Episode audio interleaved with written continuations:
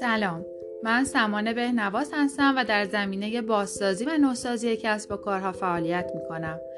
در پروژه‌های مختلف در شرکت‌ها، سازمان‌ها و کسب و کارهای صنایع مختلف با رویکردهای کالایی، خدماتی و ترکیبی، معمولاً برای بررسی و آسیب شناسی و بهبود فرآیندها از روش‌های استاندارد استفاده می‌کنند.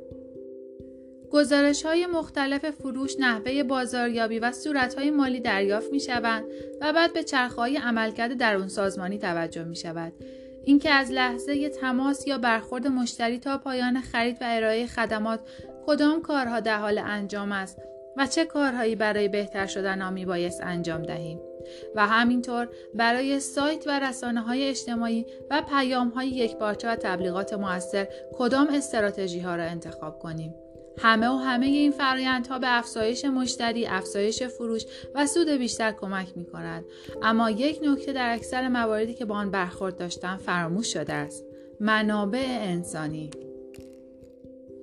در واقع همه این کارها را انسان‌ها باید انجام دهند. پس موفقیت هر کسب و کار با عملکرد پرسنل آن ارتباط مستقیم دارد.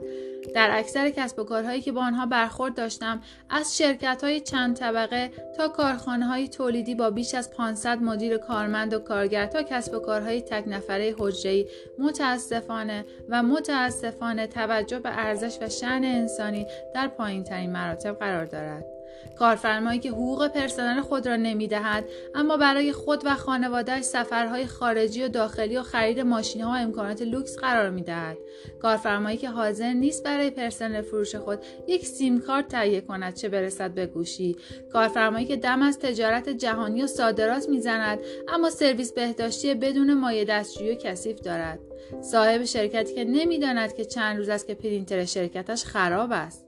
صاحب سازمان‌هایی که آنقدر برای خودشان بی حساب و کتاب عریض و طویل شدن که حتی نمی‌دانند چند بخش سازمانی دارند، چه برسد که بدانند چند کارمند دارند.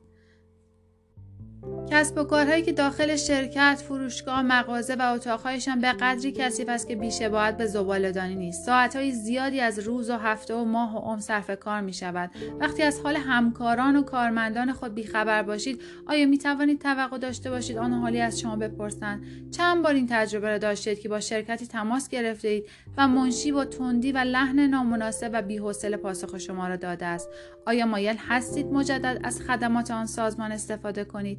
یک کارمند ناراضی همه تلاش‌های کسب و کار را هدر خواهد داد، به خصوص اگر آن عدم رضایت به حق باشد و هرگز به آن توجهی نشده باشد. برند چیزی است که آنها میگویند. آنها مردم هستند. کارمندان و همکاران شما جزء همان مردم هستند. اگر به دنبال موفقیت هستید، راه آن از زرنگی، کلاهبرداری و استثمار نمی‌گذرد. شاید در برهه‌ای درآمد داشته باشید، اما کسب و کار بیش از هر پایان هفته و تعطیلات به مسافرت رفتن است. من سمانه بهنواز هستم و سالها تجربه بازسازی و نوسازی کسب و کارها را دارم. از اینکه با من همراه بودید از شما ممنونم.